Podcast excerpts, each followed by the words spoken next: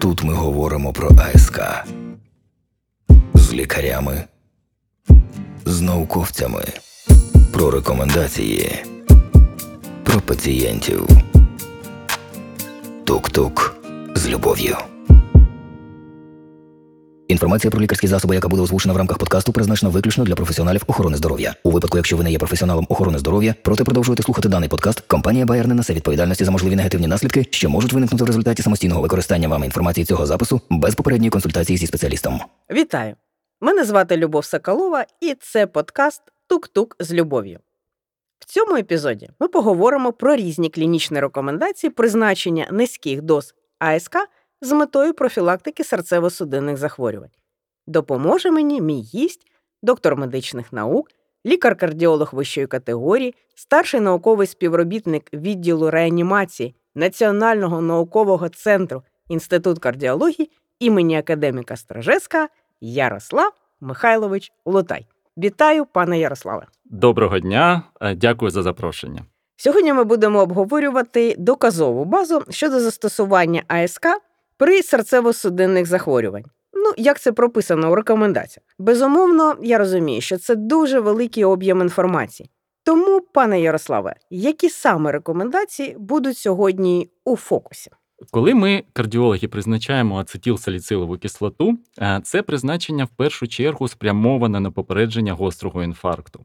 А гострий інфаркт це типовий артеріальний тромбоз, у розвитку та прогресуванні якого основну роль відіграють тромбоцити.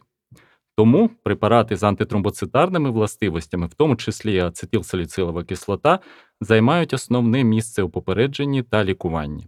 З іншого боку, інфаркт міокарда є проявом ішемічної хвороби серця, тому саме рекомендації з попередження та лікування гострих та стабільних форм ішемічної хвороби серця будуть сьогодні в центрі нашої уваги. Зрозуміло. Ну, як я розумію, основною спільною рисою більшості рекомендацій є класифікація серцево-судинного ризику на підставі наявності супутніх захворювань, тривалості хвороби, а не просто твердження про необхідність первинної або вторинної профілактики серцево-судинних захворювань. Ярославе, чи повинні ми все ще говорити про первинну та вторинну профілактику? Може замість цього класифікувати осіб як таких, що мають середній, або його ще називають помірний, високий або дуже високий ризик розвитку серцево-судинних захворювань, і, відповідно, призначати або не призначати їм антитромботичну терапію. Дуже цікаве питання. Так, що поки що поняття первинної та вторинної профілактики лишаються все ж таки незмінними. Ми повинні усвідомлювати, що все ж таки серцево-судинний ризик у пацієнтів з підтвердженим атеросклерозом, в тому числі ішемічною хворобою серця, є значно вищим, ніж у будь-якого пацієнта без підтвердженого атеросклерозу. Коли ми говоримо про первинну профілактику, ми вираховуємо ризик на найближчі 10 років. В той же час у хворих з ішемічною хворобою серця, діагностованою ішемічною хворобою серця, цей ризик визначається на один рік. Для порівняння дуже високий ризик на первинному рівні це вирогідність розвитку серцево-судинної смерті, інфаркту або інсульту більший ніж 10% протягом 10 років. При цьому навіть низький ризик при наявності ішемічної хвороби серця є значно вищим. Це розвиток, наприклад, серцево-судинної смерті до 3% протягом року. Шановний Ярославе, я пропоную почати з пацієнтів, які ще не мають підтвердженого діагнозу ішемічної хвороби серця, але вже мають фактори ризику її розвитку. От в такому випадку показано застосування ацетилсаліцилової кислоти чи ні? Ну, для того, щоб зорієнтуватись, чи потрібно призначати ацетилсаліцилову кислоту для первинної профілактики, тобто пацієнту, який ще не має підтвердженого атеросклерозу. Ну, наприклад, пацієнту з артеріальною гіпертензією. Необхідно почати з визначення серцево-судинного ризику. Для цього використовується оцінювальна шкала скор 2 е, Нові рекомендації Європейського товариства кардіологів, які запропонували цю шкалу, з'явилися щойно ну, наприкінці минулого року.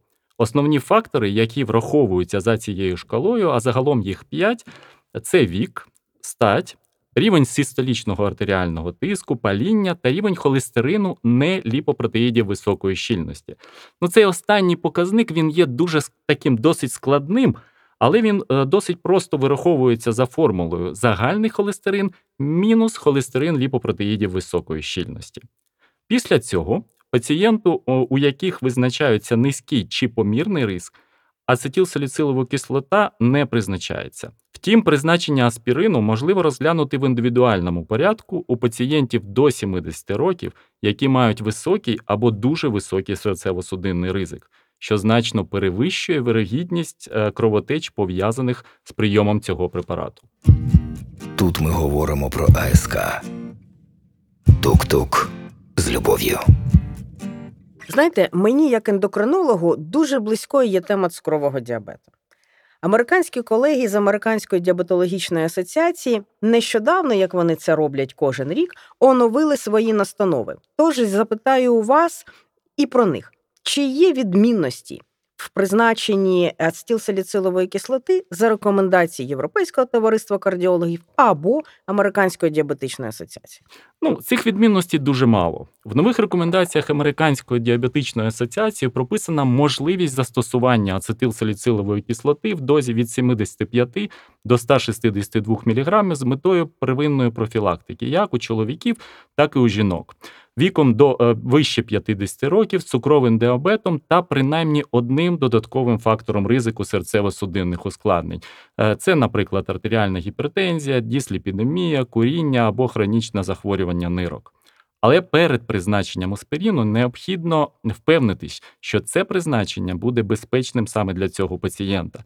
В першу чергу оцінити ризик кровотеч. Дякую дуже. А скажіть, ем, щодо європейських рекомендацій для лікування пацієнтів з цукровим діабетом, там така ж сама ситуація, тобто теж градація пацієнтів в залежності від серцево-судинного ризику. В цілому, так, згідно з рекомендаціями, низькі дози ацетилсаліцилової кислоти можна розглянути для первинної профілактики атеротромботичних ускладнень у пацієнтів з цукровим діабетом та високим або дуже високим кардіоваскулярним ризиком за відсутності чітких протипоказань. Але при цьому клас рекомендацій є ну, невисоким. Тому ситуація також повинна вирішуватись в індивідуальному порядку. Тобто тут ми теж говоримо про персоніфікований підхід. Безумовно. Зрозуміло. На відміну від первинної профілактики, вторинна профілактика інфаркту міокарду, інсульту та серцевої смерті є загальновизнаною тактикою лікування з високим рівнем доказовості. А як щодо пацієнтів вже встановленої ішемічною хворобою серця, наприклад, стабільною стенокардією, яка тут ситуація? Ну, е, на мій погляд, цих пацієнтів теж слід розділити. Почнемо з категорії хворих, які вже мають підтверджений атеросклероз, або ангіографічне, або за даними комп'ютерної томографії, або мають чіткі клінічні ознаки стабільної стенокардії е, напруги, але яким ще не проводили реваскуляризацію, і у яких в анамнезі не було гострого інфаркту міокарда. Це, напевно, найбільш розповсюджена категорія пацієнтів з ішемічною хворобою серця. Безумовно, загалом рекомендації радять призначити е, низькі дози ацетилсаліцилової кислоти цій категорії пацієнтів, хоча клас рекомендацій знаходиться не на досить високому рівні. Мій власний клінічний досвід також свідчить на користь застосування ацетилсаліцилової кислоти у цих хворих, але також з оглядом на можливість розвитку ускладнень та необхідності їх попередження. А скажіть, будь ласка, коли ми говоримо про можливості попередження кровотеч, ми розуміємо застосування блокаторів протонної помпи чи щось інше? Е, В першу чергу, ці препарати дозволяють е, суттєво знизити ризик шлунково-кишкових ускладнень. В цілому вони дуже добре переносяться. Також для попередження ускладнень краще застосовувати все ж таки ацетилсаліцилову кислоту в кишково-розчинній оболонці. Ну, препарат аспірин кардіо. Так, йдемо далі. Підвищуємо важкість пацієнтів. І наступне питання до вас: як щодо реваскуляризованих пацієнтів та пацієнтів, що перенесли гострий інфаркт міокарда? Ну, безумовно, ця категорія пацієнтів вона має найбільший ризик тромботичних ускладнень. Тому монотерапія ацетилсаліциловою кислотою тут є недостатньою. Протягом року після перенесеного гострого інфаркту міокарда або 6 місяців після планового стентування ми використовуємо е, поєднання ацетилсаліцилової кислоти з інгібіторами P2Y12 рецепторів тромбоцитів. Причому у пацієнтів після гострого інфаркту міокарда слід переважно застосовувати тікагрелор або прасугрель. А у пацієнтів після планового інтервенційного втручання більшу доказову базу має клопідогрель. У пацієнтів високого ризику кровотеч іноді тривалість подвійної антитромбоцитарної терапії можливо скоротити до 6 місяців після гострого інфаркту міокарда або 3 місяців е, після планового стентування відповідно. І наскільки я розумію, подвійна антитромбоцитарна терапія це е, ацетилсаліцилова кислота плюс ще щось. Безумовно. Тобто вона подвійна, це аспирин плюс ще щось. Тікагрелор, прасугрель або клопідогрель. Розумів. Що робити з антитромбоцитарною терапією після закінчення рекомендованого строку подвійної терапії? Що відміняємо? Ну, більшість пацієнтів все ж таки потребує продовження терапії низькими дозами ацетилсаліцилової кислоти. Причому ця терапія за відсутності протипоказань повинна проводитись пожиттєво. Втім, є категорія пацієнтів: це пацієнти старші ніж 65 років, з супутнім цукровим діабетом, багатосудинним ураженням коронарних артерій, супутньою дисфункцією нирок чи е, повторними атеротромботичними подіями, які мають переваги від більш тривалого призначення подвійної антитромбоцитарної терапії. Для цього додатково до ацетилсаліцилової кислоти можуть використовувати як вище наведені блокатори P2Y12 рецепторів, тобто тікагрелор або прасугрель, вони саме мають більшу доказову базу, або невеликі дози рівороксабану 2,5 мг двічі на добу. А останній є особливо ефективним у пацієнтів з мультифокальним атеросклерозом, коли є атеросклеротичне ураження декількох судинних басейнів. Дякую. Ну, давайте підсумуємо. Таким чином, огляд сучасних рекомендацій, які присвячені профілактиці та лікуванню ішемічної хвороби серця, свідчить, що ацетилсаліцилова кислота лишається ефективним антитромбоцитарним препаратом, який має місце як у первинній, так і у вторинній профілактиці атеротромботичних ускладнень. Згодні зі мною? Безумовно. Тут ми говоримо про АСК. Тук-тук з любов'ю. Ярослава Михайловичу, дякую, але це не всі питання. Маю ще рубрику Тук-тук кейс. Будь ласка, розкажіть нам один цікавий випадок з практики. Я впевнена, у вас їх є багато. Вибирайте найяскравіший. Ну, ви знаєте, е, стосовно тієї теми, яку ми сьогодні обговорюємо, ацетилсаліцилова кислота, хотів би поділитися навіть не одним клінічним випадком. Коли ми говоримо про застосування ацетилсаліцилової кислоти у хворих з ішемічною хворобою серця, дуже важливо не тільки який саме препарат ацетилсаліцилової кислоти використовується, але й доза препарата. Буквально протягом останнього місяця мені довелося консультувати ну, принаймні двох пацієнтів, які приймали ацетилсаліцилову кислоту у дозі 150 мг на добу у поєднанні з тікогрилором після гострого інфаркту міокарда. Хочу звернути увагу, що збільшення дози е, аспірину е, понад 100 мг на добу у такій комбінації не тільки збільшує ризик кровотеч, але й зменшує ефективність антитромбоцитарної терапії. Це так званий американський парадокс, який був простежений у дослідженні плато. Тому доза препарату, в даному випадку аспірину, має суттєве значення, особливо у пацієнтів, коли ми комбінуємо і використовуємо цю подвійну антитромботичну терапію, антитромбоцитарну терапію, особливо з. Дякую дуже. На дози, шановні колеги, теж звертаємо увагу. Абсолютно не випадково ми говоримо саме про доказову медицину, де ці дози в поєднанні з затікагрелором або іншими препаратами в складі подвійної антитромбоцитарної терапії довели свою ефективність. Тому нічого не придумуємо, а використовуємо рекомендації щодо первинної або вторинної профілактики атеротромботичних ускладнень.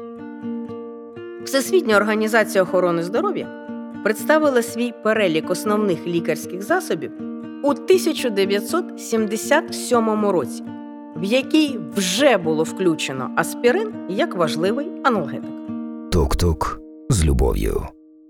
Ще, Ярослава Михайлович, маю для вас невеликий бліц. Тут немає нічого складного, п'ять питань, на які ви коротко відповідаєте. Готові? Угу. Поїхали. Питання номер один. Чи є міжнародні керівництва, такі як керівництво Європейського товариства кардіологів, Американської асоціації серця та інші, обов'язковими до виконання? На жаль, ні. Але ми повинні розуміти, що рекомендації це проаналізовані та чітко сформульовані найкращі знання щодо ведення тієї чи іншої категорії пацієнтів. Тому, безумовно, у своїй практиці я намагаюся їх дотримуватись. Питання номер два. Чи є виправданим курсове застосування ацетилсаліцилової кислоти? Однозначно ні. Ну це ж бліц. Хітьор. Питання номер три. Чи взаємозамінні препарати ацетилсаліцилової кислоти та клопідогрелю? У рекомендаціях кожен з препаратів має своє чітко визначене місце. Про пріоритетні місця застосування аспірину ми сьогодні вже говорили. Клопідогрель у цих випадках може використовуватись тільки, якщо аспірин протипоказаний або не доведений його переваги. Питання номер 4. Найчастіше питання про серцево-судинні захворювання від пацієнта. Я все ж таки невідкладний кардіолог, працюю у відділенні реанімації, тому, мабуть, найчастіше питання від пацієнтів з гострим інфарктом міокарда до мене, як з цим далі жити.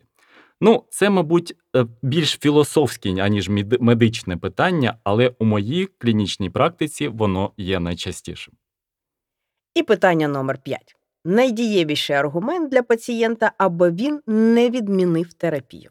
Моє тверде переконання, що пацієнт повинен розуміти, що і навіщо він приймає. Тобто поінформованість пацієнта, вона з моєї клінічної практики дуже добре працює. Дякую вам, Ярослава Михайлович, за таку цікаву, інформативну, чітку бесіду. На жаль, на цьому наш епізод добігає кінця.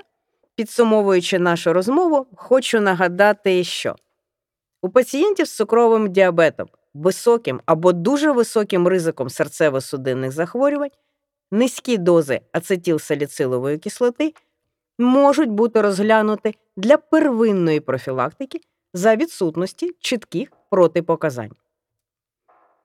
Для вторинної профілактики серцево-судинних захворювань рекомендується приймати ацетилсаліцилову кислоту в дозі 75-100 мг на добу.